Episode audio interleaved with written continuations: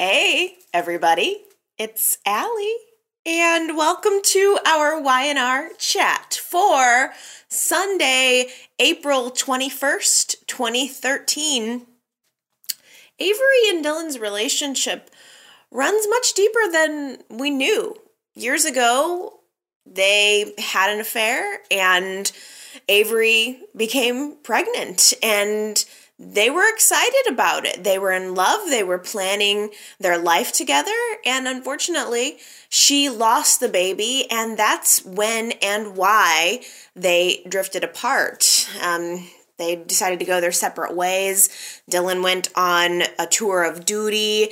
Avery threw herself into her work, and in some ways, I think she closed herself off to the idea of happily ever after, just assuming that that was something that wasn't meant for her. And to complicate things, Avery felt like losing the baby was punishment for the affair that they had. So she allowed herself to believe that she didn't deserve to be a mother. And her discomfort around children was painfully obvious when she was around Faith this week. So, Nick needs a babysitter. Avery is the only option, and they're engaged. Avery is going to be Faith's stepmother. And so Avery and Faith are alone together for the first time. And understandably, Faith is scared. She doesn't really know Avery. They haven't spent a whole lot of time one on one together. And also, Faith has had a lot of change in her life. She's been through a lot uh, with her parents together, not together. I mean, there's been a lot of different players in her life. And it makes sense that she would not feel um, exactly warm with Avery yet. They haven't had time to develop a relationship. Nick and Avery haven't even been dating for that long. So, Faith was scared. Avery was painfully uncomfortable. It made me cringe to see Avery trying to connect with Faith and missing every single time. She tried reading to Faith, she tried talking to Faith uh, as a latch, last ditch effort. She brings out this plate of cookies and says to Faith, Cookies are the only thing I have left. this is the only thing that I can do that I think might possibly work to bring us together. And there is a moment where Faith reaches over and takes one of the cookies, and you think, maybe, maybe they're going to connect. And then Faith just takes the cookie and throws it across the room. I'm telling you, the thing Avery just needs to learn is that kids can smell fear on you like a bear in a way. You have to be confident with them. And to Avery, this was, I think, heartbreaking, but I think it was also so much more. I think it further reinforced uh, that she felt she was not able to be a mother or fit to be a mother. And it made her re-question her decision to marry Nick. And it also didn't help that she had just recently had this heart to heart conversation with Dylan talking about their lost child and talking about their lost love. There is a sad story um, between these two people. And Dylan believes that they are still in love, that they have a connection that is not just going to go away, that there's still a possibility. He's still holding on to a shred of hope that they might be able to get back together. And he actually asks her to marry him instead. Don't marry Nick, marry me. And Avery wasn't expecting that. She was overwhelmed because she does love Dylan, but she's now made this commitment to Nick. Avery is such a doll. I really I like the actress. Uh, she has a pain that's almost childlike. There's something about her that's just so sweet that I identify with. She's very uh, sensitive. I think she puts out a very rough, uh, brave front. And the more we've gotten to know her, she is very sensitive. And So she starts to crumble as she realizes exactly how torn between these two men she is, and she has to tell Dylan no, she can't marry him. And the reason that she gave was that she thinks their love is tainted. And whereas opposed to her love with Nick is a love without pain.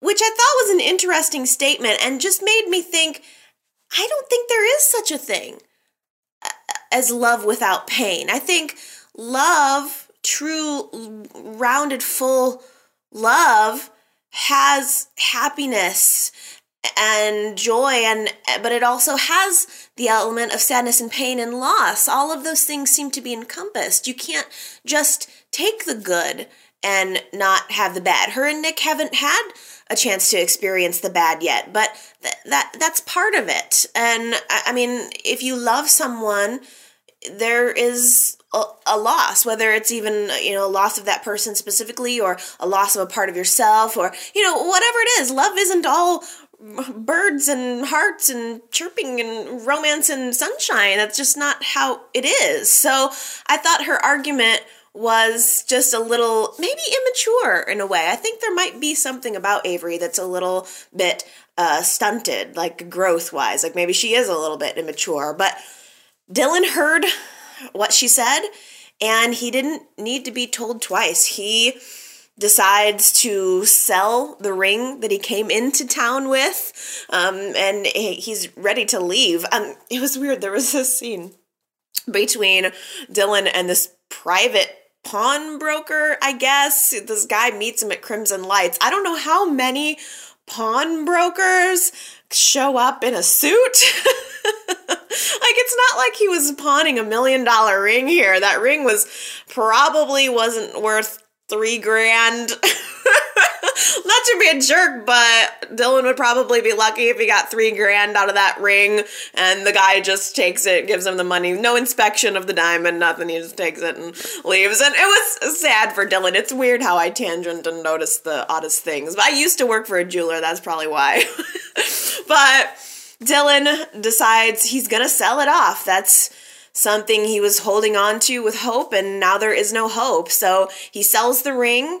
He calls Avery, and uh, Avery is with Nick in this moment at, at post the faith incident, telling Nick, I'm sorry, Nick, but your daughter hates me. She gets this phone call from Dylan and she makes up an excuse to get out of there. And she lies and leaves Nick to go meet Dylan at the coffee house because Dylan has requested and, and he was very insistent upon it that they needed to meet and he didn't want to give any details over the phone. He just wanted her to be there.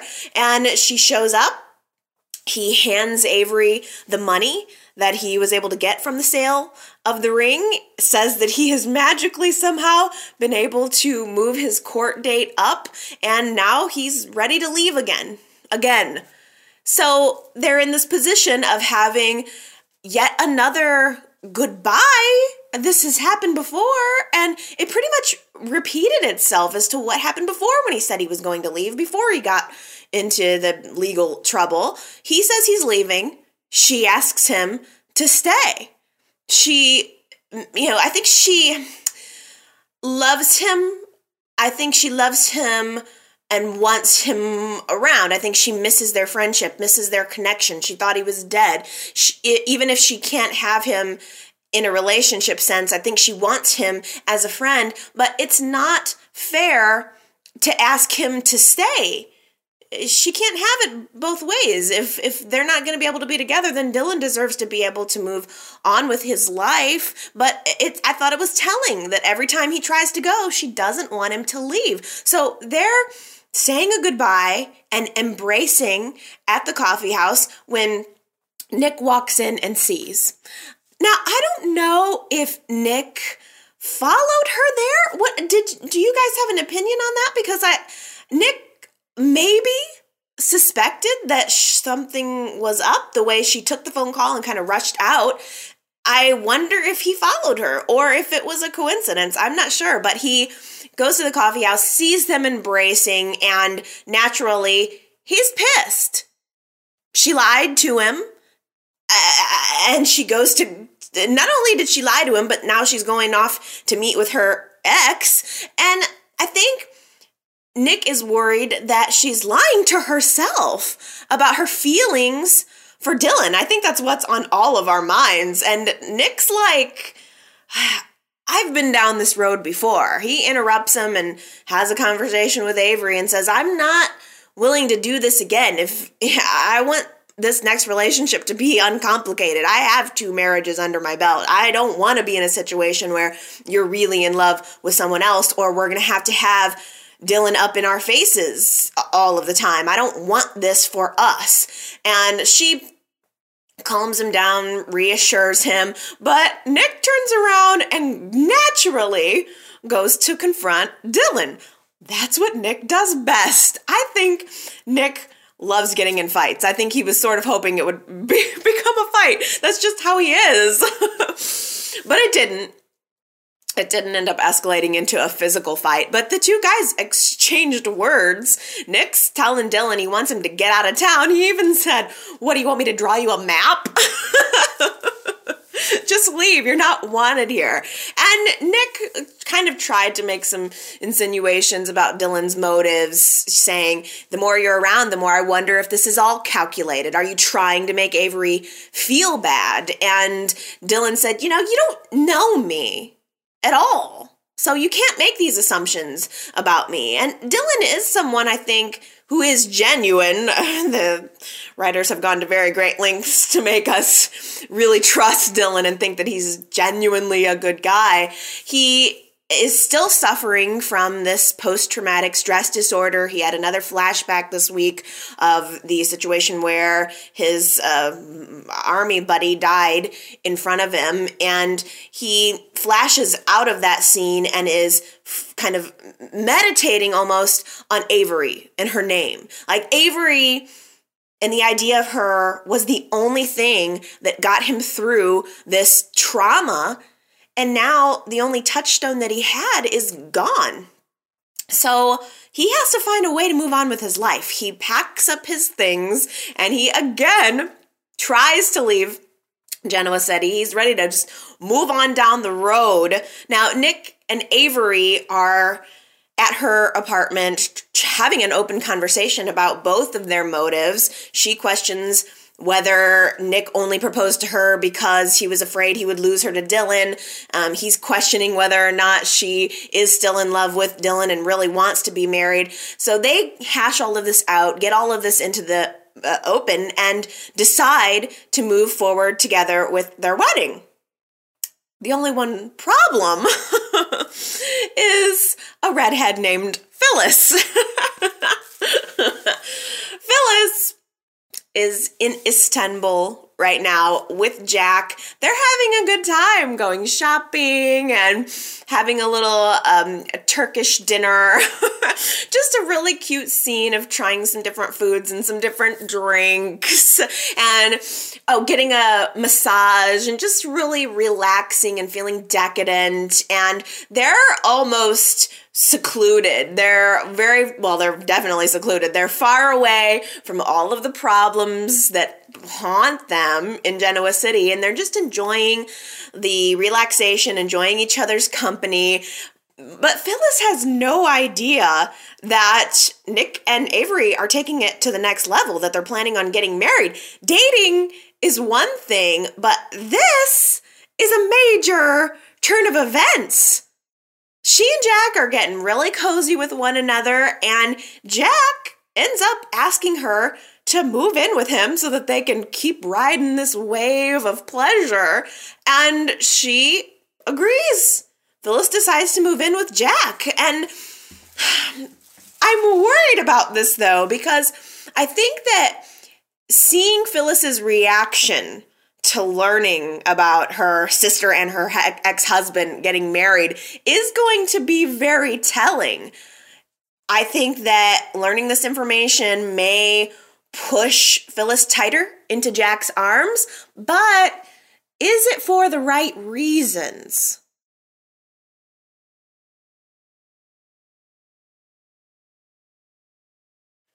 Chloe and Chelsea are hanging out at the underground, and Dylan is off in the corner talking to Avery, and the two girls are ogling him hardcore. Chloe has no idea that Dylan is the man that Chelsea slept with, and she is on this kick of it's a girls' night out. We gotta have fun. We gotta get you laid. She's pushing hard for we gotta find you a baby daddy. She's going on and on about Dylan, about him like wanting to see him wearing just a smile and a glistening layer of sweat. Like she's pushing so hard, really, really selling it. And it starts to make Chelsea uncomfortable because she's seen him in that sexy sex situation. And Chelsea's reaction eventually just gives it right away. Chloe guesses that Dylan is the one that Chelsea slept with and is prodding, prodding, prodding for her to go through with the plan to dupe him. Oh, poor guy. So while the hens are clucking over Dylan, Adam is back home at the mansion. I was hoping we'd never have to see that set again. I thought he was moving to the condo. I don't need to see any more of the mansion. I'm done with that smoky old set. Let's get him to his new, fresh condo. But he's there with Sharon. And it's post, you know, this whole shooting trauma. He's wounded, he's weak, and Sharon is there dressing his wounds, helping to take care of him. And she obviously lusts over him. He takes off his shirt. I was lusting over him.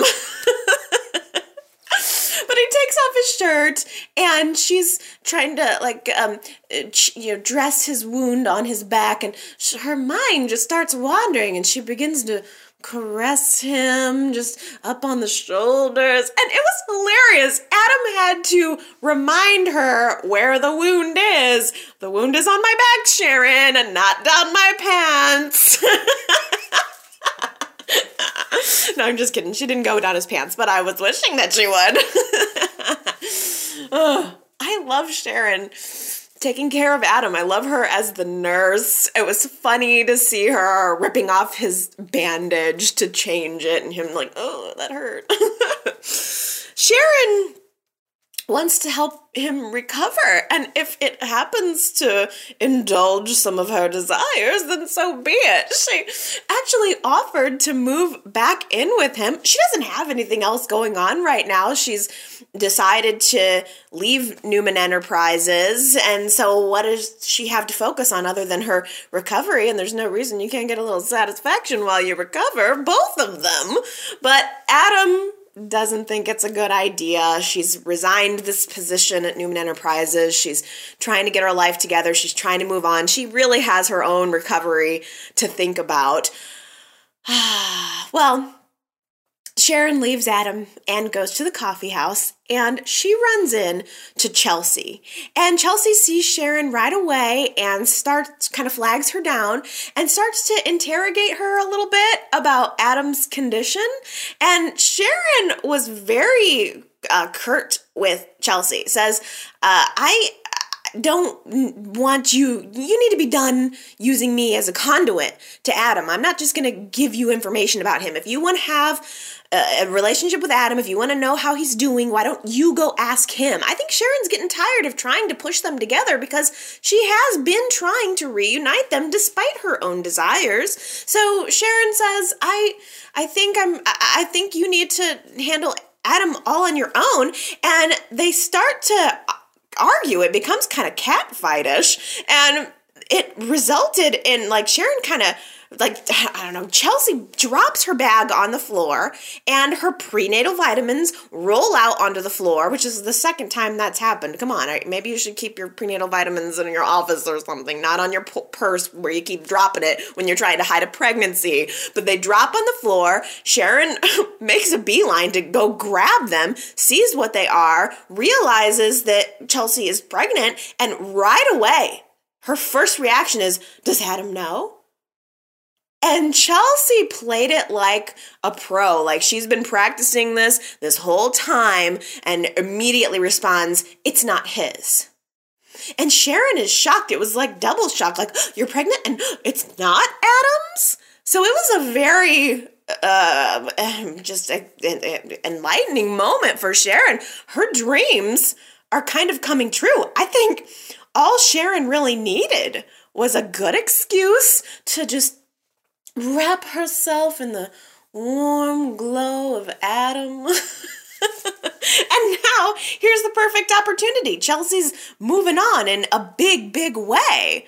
Sharon actually had a dream. She goes home, has a sexual dream about Adam. She's dreaming that he shows up at her door drunk.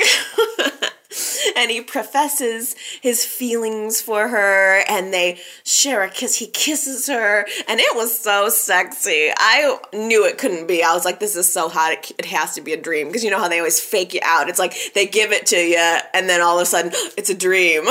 Damn.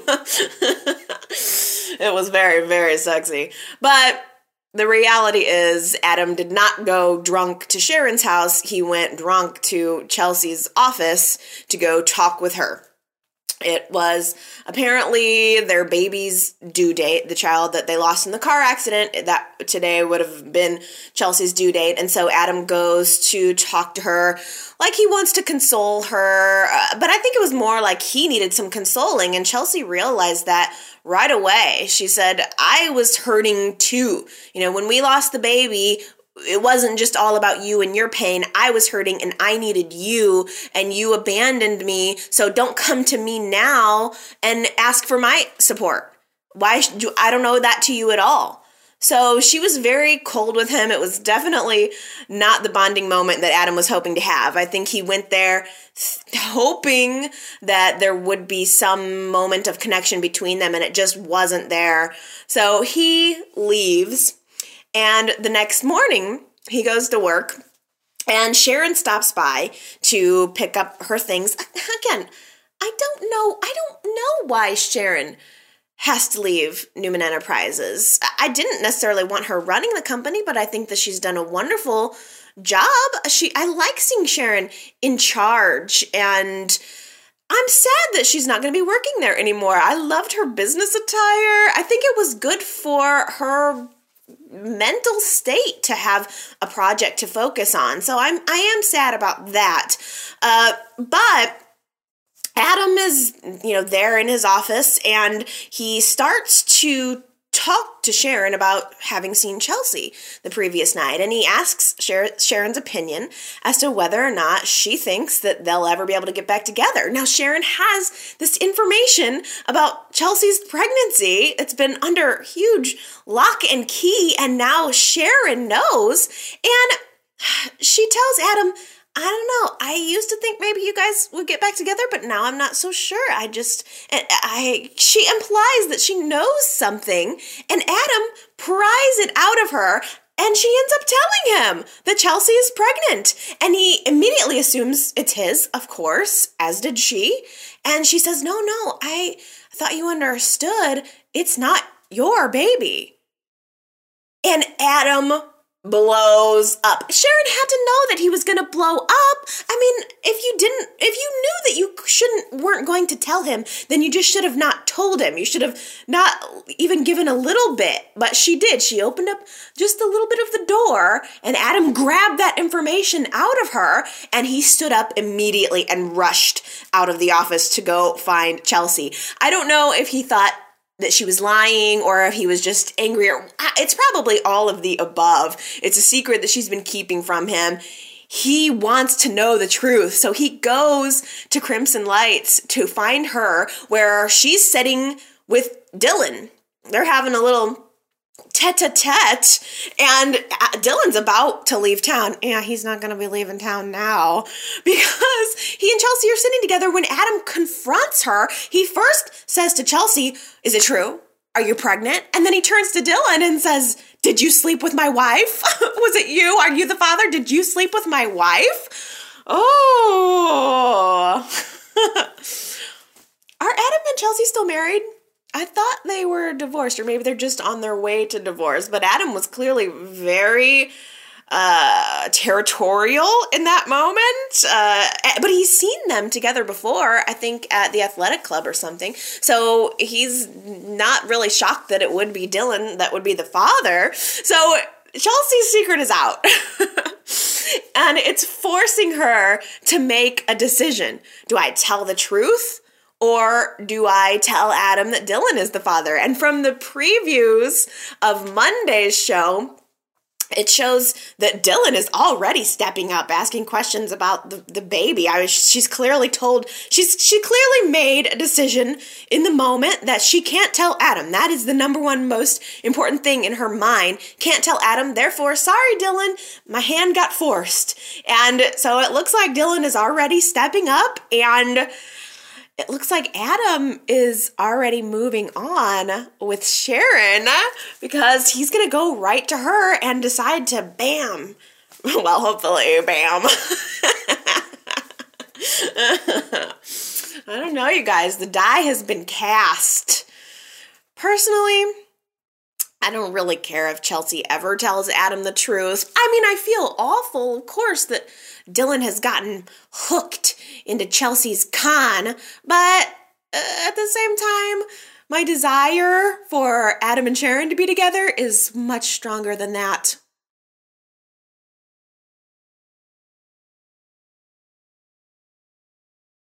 Victor and Adam working together side by side. Oh, what a world!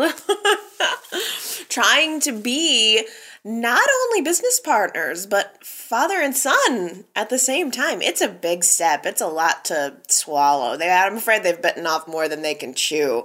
But Victor calls a meeting of his other children to, well, for one thing, invite them to Nikki's birthday party, but also to break the news to them that he's going back to Newman Enterprises to work side by side with Adam. So Nick and Victoria and Abby are sitting there in disbelief.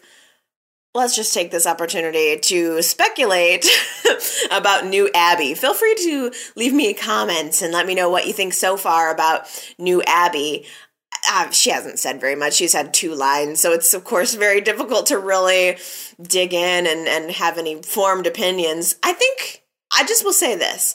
I think new Abby is cute, very different. Her delivery on even the couple of lines that she's had has been very uh, kind of a matter of fact. Uh, obviously, she hasn't had much room to do anything creative, but the thing is, Abby as played by Marcy Rylan, the former actress, has a big personality.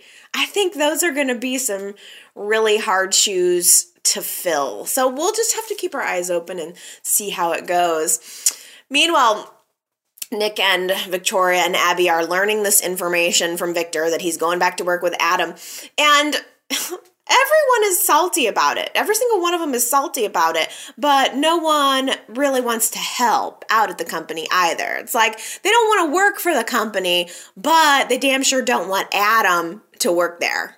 So it's kind of hypocritical. But Victor's got his foot in the door now. There's really no going back. And he and Adam seem to have the arrangement that Adam is primarily going to be in control. But I cannot see that Victor is going to stand for that. Victor seems to agree with it and go along with it, but I just don't think that's going to last very long at all. There was a, a scene of Victor going back into Newman Enterprises, going back into his office and sitting down in his chair. Trust, he is only pretending to take the passenger seat. It's not going to last. So, Nikki's birthday party at On the Boulevard, Victor invites even Adam.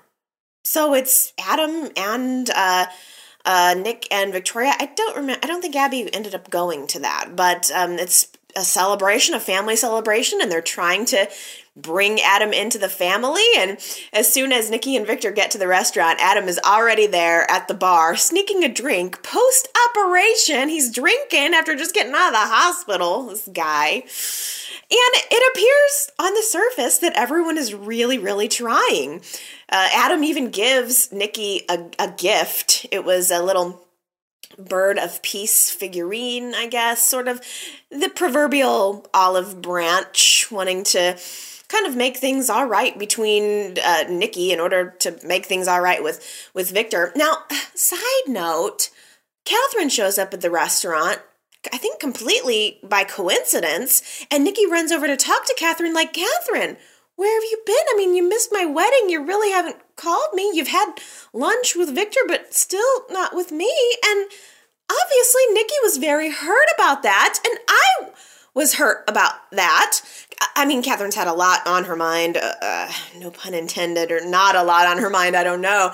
Katherine opens up to Nikki mostly tells her that she's thought she had Alzheimer's, but that's not it, but doesn't really give a whole lot of details, just sort of says that it's under control.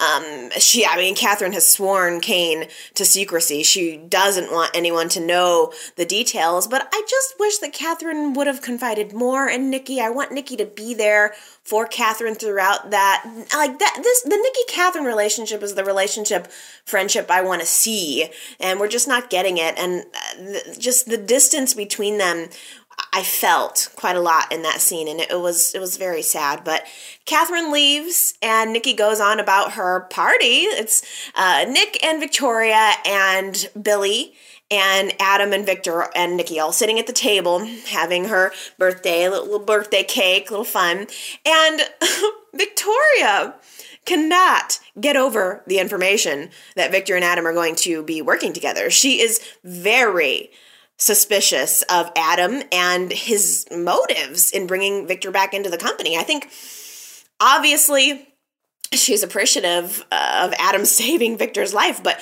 she's not ready to open her heart wide up and her arms wide up and welcome Adam back into the family. And it is painfully awkward with Victoria. Like they're having this supposed to be celebration for Nikki's birthday, and Victoria cannot get over it. She keeps going on and on, like trying to pretend that she's fine with Adam being there, and she's just not. She's so suspicious. I honestly think that there's a large chunk of it that is about Victoria not liking the fact that Adam's getting all of this positive attention, on some level, I feel like it's jealousy. And it feels like the same type of jealousy that she had when Adam came into town in the first place. She didn't really ever give him a chance. And then when he screwed up, she thought, oh, well, I was justified. And so she's just not in the same place as everyone else. But I don't know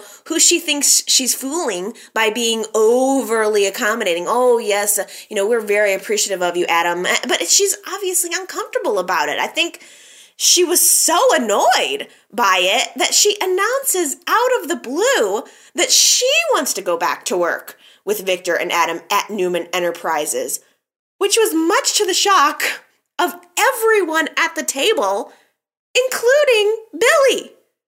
She did not discuss this with her husband. She decides to go back to work without even talking to Billy about it because it was a spur of the moment decision. She just made that decision on the fly in reaction to all of the positive attention that Adam was getting. She doesn't want to work at Newman Enterprises, but she doesn't want Adam to have control. Like, as if Victor's not a big enough boy to take care of himself. She has to be there to look after him too. Like, she says she's doing it to protect Victor, but I think she's doing it to protect herself and protect her own interests. Later, after they've left the restaurant, Billy begs her not to go through with this. Like, in fact, he he knows it's not good for her. He even called the company. I, I think it was he said something like, "Why would you want to go work at the Newman Stress Factory? We're trying to have a stress-free life, and you want to work at the Newman Stress Factory." Like last week, all Victoria wanted was a family, and now this week she wants the career too. I I. I I just think it's um uh, it's a lot of hubbub. I don't think it's um gonna be good for her at all. I don't think it's I don't she didn't think this decision out. Period. Nobody thinks it's a good idea. Nikki doesn't think it's a good idea either. It, after Victoria's big announcement, she goes home with Victor and she tells Victor about the little project that Billy and Victoria have been alluding to. Victor thinks it's going to be a, another company and that there'll be a conflict of interest. And Nikki says, Victor, the little project is a child. Tune into your emotions, will you? I was a little I thought that was funny, but I was irritated that Nikki went and told Victor because she told, like, when Victoria told her that she and Billy were working, well, when Nikki guessed that Victoria and Billy were thinking about having another child, Victoria specifically said, don't tell dad. And then Nikki goes and does exactly that. But Nikki is concerned about her family, and she made a very acute observation. Nikki says, you know, to Victor, that she's afraid Victoria is going to end up replacing her dreams for her family with Victor's dreams for Victor's family.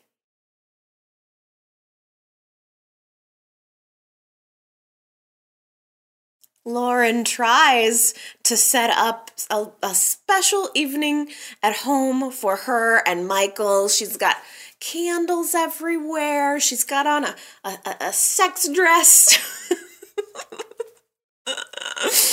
very red, very boobalicious, classic Lauren Fenmore. and at first, Michael is very touched by it, but she pushes it a little too far and starts kissing on him. And Michael is uncomfortable with it. He senses that there's something off in the kiss. Oh, he had this line where he said something to the effect of, I know every kiss in your arsenal, and this one tasted like grief. You know, this, I know you.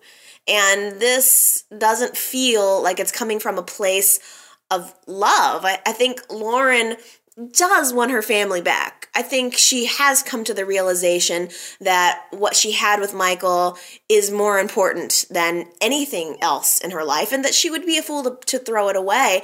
But you also can't force that connection. They've been so very far apart. I mean, she's been so far apart, she's been in somebody else's arms. So you can't just decide that everything's going to go back to normal and then expect it to. Emotions don't work like that. And Michael picked up on that right away and said, Why don't we just try to take it slow? And he starts dancing with her in the living room. They're just slow dancing and it feels good, feels all comfortable. And they start just having little kisses. It wasn't, you know, big, I'm going to, you know, passionate kisses. It was just little. and it starts slowly to kind of build. And Lauren has this flash in her mind of the affair with Carmine, and she pulls away. I think she probably realized she was fantasizing about Carmine while she was kissing Michael, and it startled her so much that uh, she pulls away, and it devastated Michael because he doesn't know what she's thinking all he knows is that when he tries to become intimate with her, she pulls away. And she can't explain it. There's she can't tell him the truth. That would be even more devastating. So Michael takes it very very personally, of course, and it's almost like his last straw. He tells her he thinks it's over. He he's afraid that it's over and that they're not really ever going to be able to get back to where they were. But I feel like it's like it's too early. It's too early to quit. I, I don't know that you've tried enough. I, I want them to try some more. The carmine thing has only been going on for what um, i mean a few weeks. Maybe maybe a month two months at tops. I don't know in genoa city time. But they've been married for so long just to have this really off horrible month and you think it's all just down the drain. I don't know.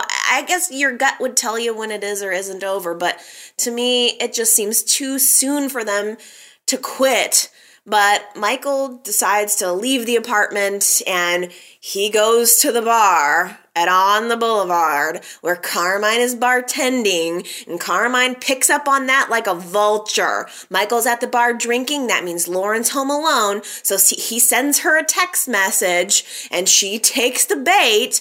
Of course, Carmine finds yet another opportunity to drive further a wedge between my favorite couple.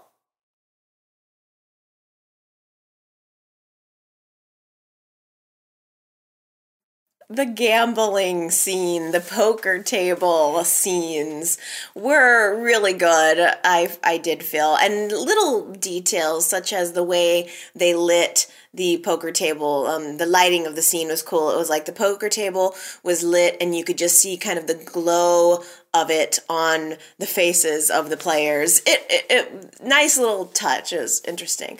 Uh, so it started out with three guys lamenting at the bar at on the boulevard with Carmine slinging drinks. It was Adam and all his drama, thinking about Chelsea, probably thinking about Newman and Victor and his recovery.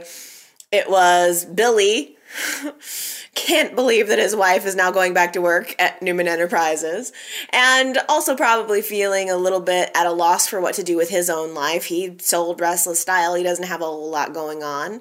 And Michael, fresh off of this devastation with Lauren. So they're all sitting at the bar when what do you know? Surprise, surprise. The, the owner of On the Boulevard is an old gambling buddy of Billy's. And he runs on the boule- in on the boulevard a, a, a sort of under the table gambling house. on the boulevard also doubles as a gambling house. So he has chips ready and he suggests a, a, a friendly high stakes poker game to help everybody drown their sorrows. Nothing goes better with gambling than liquor and vice versa. And this whole thing just plays right into Billy's gambling addiction. We all know he has gambled away a lot of money and he's gotten himself into a whole lot of trouble as a result of that, which everyone kind of knows about. Adam knows about and if it's it's like an addiction with any other thing. If you take one, you what's to stop you from taking two? So Billy very reluctant to go into a gambling game, but he does it anyway. Mason actually showed up at the restaurant to gamble with them. What the heck was he doing there? I assumed he was just off the face of the show. Adam had fired him, so there was a little bit of tension there, but the guy's unemployed. He doesn't have any money, but he said that he was a good poker player in college, so he joined in the game. He didn't have much of a say, though. What are we gonna do with Mason? He needs something or go away, one or the other. But this game of high stakes poker ensues. It's Adam and Billy and Mason and the bar owner who I can't remember his name. I think it was Barry. I'm just going to call him Barry because I think that was it. And Carmine. And they're all playing the game. And Carmine ends up baiting Michael into playing too. I mean, you know, Michael's not a gambling man, but Carmine had this weird antagonistic attitude toward Michael. I mean, from Michael's perspective, I'm sure he's like, why is this guy pick, kind of picking on me? But Carmine said to, to Michael, there are two things that I'm better than you at, and one is poker.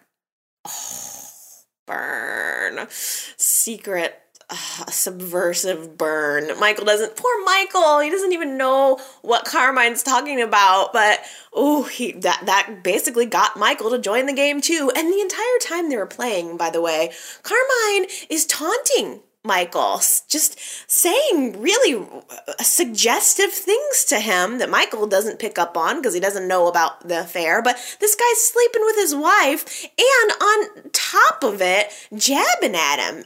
And Probably his larger motive was to make sure that Michael was playing the poker game so that he was occupied so that he could go see Lauren. So they're all playing the game, and Billy is winning big. It's so bad for Billy because winning only makes the addiction worse. If Billy's winning, winning, winning, that makes me worried that it's a good feeling, feeling good, winning, winning. And so you keep going and you keep chasing that high. Oh, that's what worries me about him. Uh, uh, but I almost wondered was Adam losing to Billy on purpose? Maybe trying to push him off the wagon? I'm still suspect of Adam's motive, so I can understand why everyone else was, but or why Victoria is as well. But the game starts to get very intense between Billy and Barry, and Barry goes all in on the last hand and he throws in the keys to the On the Boulevard restaurant. This is how confident he is, or seemingly confident he is, in the restaurant, or in, I'm sorry, in his hand, but he's he's bluffing. Like Billy figures out that he's pl- I mean he's played with Barry before and he knows what his tells are and Billy figures out that Barry's bluffing. Why would Barry go all in on a hand plus the restaurant on a bluff? That seems a little bit way too big. And how is Billy going to explain this one away? If he wins the hand, he's got a restaurant now. And furthermore, why would Billy let Adam have something to hold over his head. Why would you want to indulge in your vice with Adam, who's the brother of your wife, who doesn't know about any of this? Why would you let Adam in? Why would you let him have that to hang over your head? Plus, on the boulevard cannot be that great of a restaurant if Billy or if, if Barry is just willing to part with it so easily. who even wants that? Who wants the hassle of a restaurant? Like, if you don't know how to run a restaurant, it can drain your finances quick. But Billy wins the hand. It's not hardly even a prize to me. If somebody get, handed me a restaurant, I'd be like, great, what am I going to do with this? Sell it. That's what I would do. but I watch way too much of the Food Network and I and Restaurant Impossible, and I know how difficult they must be to run based on my TV experience because that's how I base everything in my life. No, I'm just kidding. but Billy wins the hand and becomes the proud new owner of On the Boulevard goes home, realizes that he's gonna have to tell Victoria. She pretty much pries it out of him, and she is really annoyed. She sees this as an impulsive activity. He doesn't tell her that he won it in a gambling bet. He tells her that he bought a restaurant. And she's like, You bought a restaurant without discussing with me? And she goes on and on about Billy making monumental decisions without her. So hypocritical. She just did the same thing to him. Yet Billy just puts his tail between his legs and begs her to get on board with the restaurant. he goes the next day to meet Barry there to sign away the papers and all that. And Victoria is reticent but decides to go along with it because Barry makes the comment that this is Billy's true calling, that he's a people person and this is going to be good for him. And I'm just worried that it's now going to be a front operation for more gambling. Billy is such an idiot. I he's a lovable idiot, but he is an idiot. Like he he starts signing the contracts without even reading them. Like the place could be in huge debt.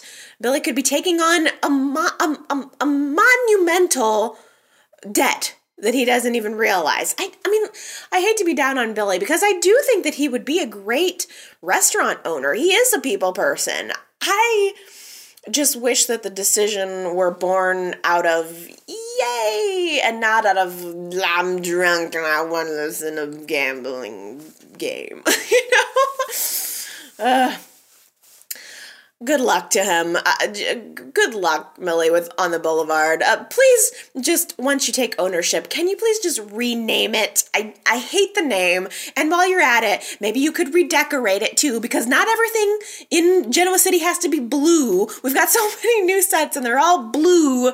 Like. let's let's rename the place let's redecorate the place and while you're at it can you please fire carmine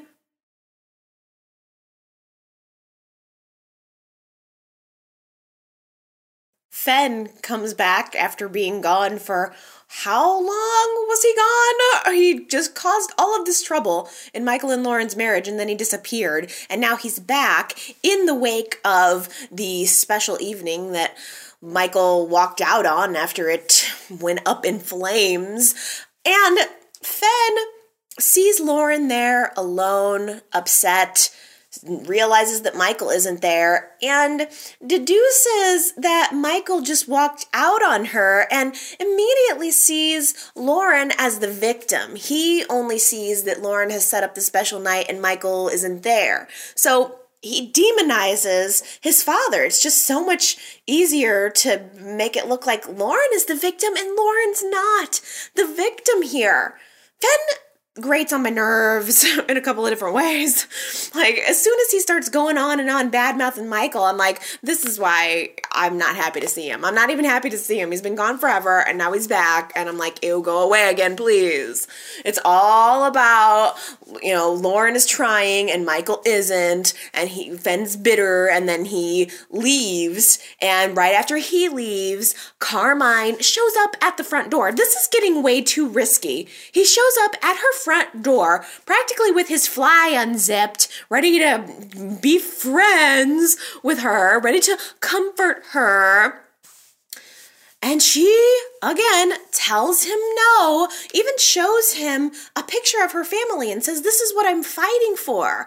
I want to get my marriage back together. And of course, before that happened, uh, they managed to sneak in a few kisses and some light air humping, signifying that they are still attracted to one another, but Lauren is trying to do what's right. And while they're doing their little dance that their little affair dance that they're doing michael is coming home from the poker game. He's outside the front door while lauren and carmine are inside touching I swear, I thought he was gonna open right up and walk in and see it, and the, that was gonna be the end of everything. But Michael gets as far as putting his key near the door and changes his mind and leaves. And shortly after that, Carmine leaves, goes to Crimson Lights, and walks up on Fen, who's there, and tries to strike up a conversation with Fen. Carmine is like a disease creeping his way into every little area, every little nook and cranny of Lauren's life.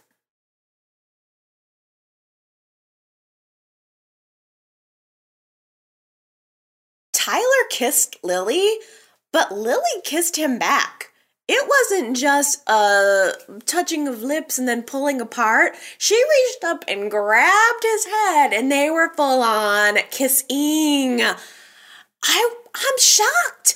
I feel like the last uh, uh, since Tyler and Lily have been working together, I've seen him lusting after her, and to me, she has just been very robotic, just uh, blank eyed. I have not sensed the lusting back on her part. Maybe that's just me. I know some other people are feeling it hardcore, and that's awesome. But for me, I'm just like, I'm not feeling the chemistry here. And to see Lily kissing him back was very, very shocking for me. And it it it didn't last very long. They pulled apart and felt Lily felt guilty immediately. Tyler was probably relieved and really hoping for more. Uh, but they talked a little bit. He said, you know, she tried to play it off as if it wasn't me, it would have been somebody else. You just were feeling lonely and drunk, and that's why that happened. It wasn't anything that there was a connection between us. She's in denial that there's any kind of connection between them. But Tyler says it wasn't just. I wasn't looking for just anyone. I was looking for you. And he was pretty upfront without being blatant. And Lily just shuts it down, says, This cannot happen again. Let's just forget it ever happened, and we're just gonna be friends. Yeah, right. sure. You can just turn it on and off just like that. but Tyler really has no choice. He decides to go out to the bar, to the underground, and suddenly he's met a new girl. he's overnight got a new girlfriend. I mean, in fact, he had a, two women fighting over him at the underground. So it signifies that Tyler has no problem getting women. Obviously, he's gorgeous. And I mean, the more I look at the actor, the more it is like, dang, he is really good looking.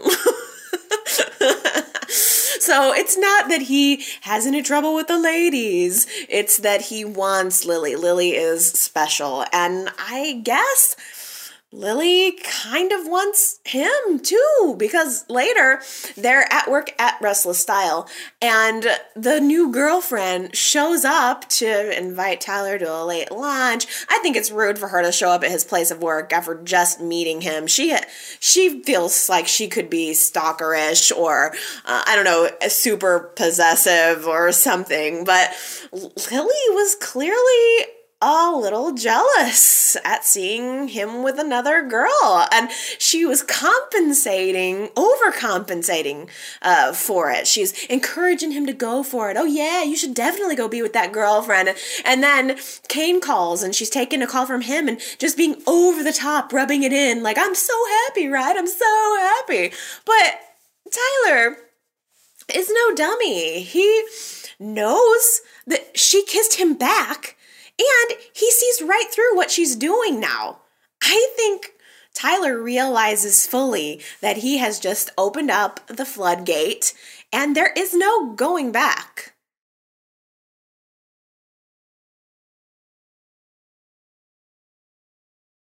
Gus and Leslie are roommates now, roomies, and Gus is getting on Leslie's nerves. I mean, it obviously can't be easy to live with someone who is a con- you know a convict and Uh, who was kind of a verbally or mentally abusive father. They are really skipping ahead here. I think Leslie is really trying to force this relationship a little bit too much. And th- I think it is a situation where they're both just trying too hard.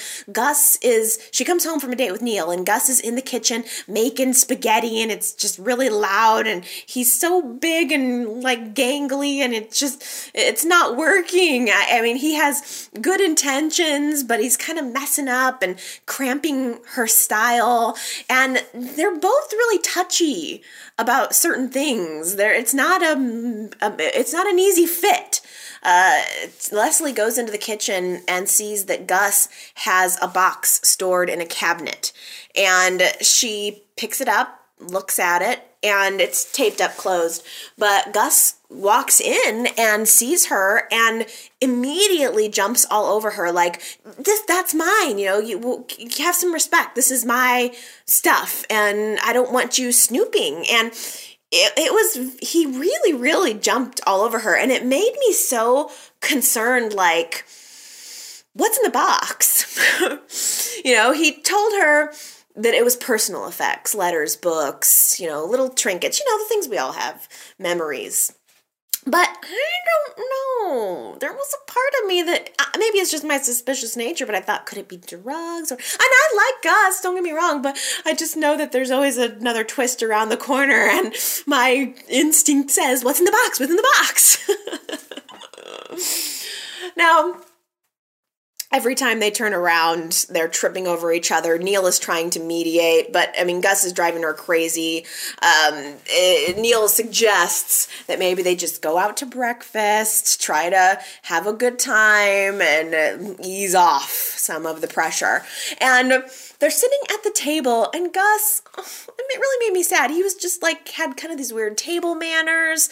He was feeling like he had to guard his coffee, like someone was going to take it from him. I mean, he's been in jail for a decade. He's not assimilated. I mean, it would be difficult to assimilate into life in the outside world, like of a lower middle class family. But these are high class, rich people, and now he's in this swank restaurant and he's his his his manners are a little off and his instincts are a little off. And there was this I really need you guys to help me out with this because there was a scene where Leslie is stirring her coffee with the spoon and she takes the spoon out of the coffee and sets it on the table and Gus immediately says baby and uh, like he gets frustrated with her and he goes to touch the spoon and like flips it over onto the other side like so that it's face down. And she's so, upset she like leaves the table. I don't get it. Like i didn't get the spoon thing.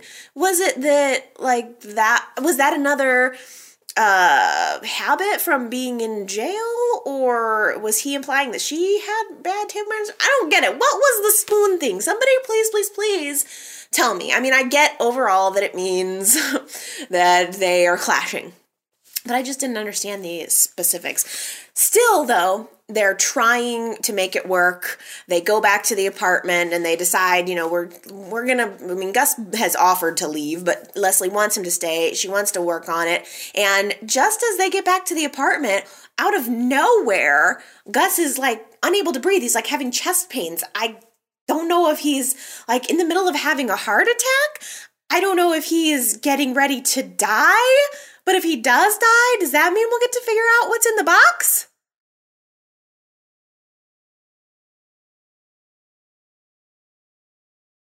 Sure enough, Detective Chavez comes asking questions at the coffee house of Chloe about the box of charitable donations that happened to go missing from the Chancellor house. Ah, obviously, he would question them. Kevin and Chloe are Genoa City's most suspicious couple. They should get some kind of award for this. But Chavez is up in Chloe's face with a little one on one time, putting on the heat in more ways than one. I love him and Chloe. That is the relationship that needs to happen, though, that is the couple to watch. But Alex makes Chloe paranoid. She's paranoid because she knows she took it. She knows she's guilty. And so she goes to Kevin to try to uh, tell him, you know, we got we got to be careful, more careful. And guess what? Kevin has he's all proud of himself because he's now presenting her with a necklace or a bracelet or something I can't remember what that he stole. He's like, I got a surprise for you. Gives it to her, and it's some a piece of jewelry that he stole. And coming off of this uh, interrogation with Detective Chavez, she is paranoid. She's like, Where did you get this? Why would you do this? And Kevin says that he happened into someone's house who didn't lock the door. So now Kevin is just breaking into people's houses. I mean, that's still stealing. It's still breaking in. It's still thieving. And he has somehow justified it in his mind. Chloe tells him to stop. And Kevin actually said something about how, well, our relationship wasn't interesting until this, until the stealing. What? I mean, it's true from a viewing standpoint, their relationship is not interesting, but what kind of person needs to misbehave in order to find a relationship satisfying? It is cuckoo for Cocoa Puffs. Now, I will admit that the Chloe and Kevin stealing thing has there are some choice moments between the stealing and the the Chloe um, uh, trying to pro- push Chelsea toward duping Dylan. These are all bad behaviors by Chloe, but I will admit that it has been kind of cool to see Chloe being funny and sassy and naughty. But her relationship with Kevin, it is over. He knows it. She knows it, and we've known it for a while now.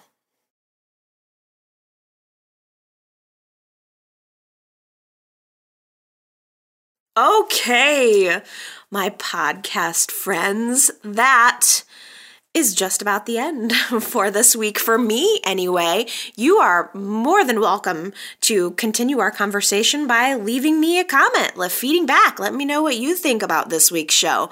You can do that a couple of different ways. You are uh, certainly welcome to call into the voicemail line and leave a voice message. The telephone number is area code 309 588 4569. That's within the US. So it is country code 1. Or you can go to my blog and leave a comment on the posting for this week's podcast. Uh, you could also see the video part of the um, podcast there, the video portion. It's yrchatblog.blogspot.com to check that out. Or you can send me an email to yrchat at live.com. That's all of the info. And I think that's all for me. I hope that you guys are having a really good week. I hope it's nice and springy and sunny where you are. It's been a whole lot of rain and gloom where I am, but the sun's peeking out today, so I think I'm to go maybe try to get some yard work done. but I'm definitely looking forward to seeing everything that's going to happen next week. It's heating up. Isn't it May sweeps? Isn't May sweeps supposed to be right around the corner? Ooh, I'm feeling it. Feeling it, feeling it. okay, you guys, I love you. I'll see you next week. Bye.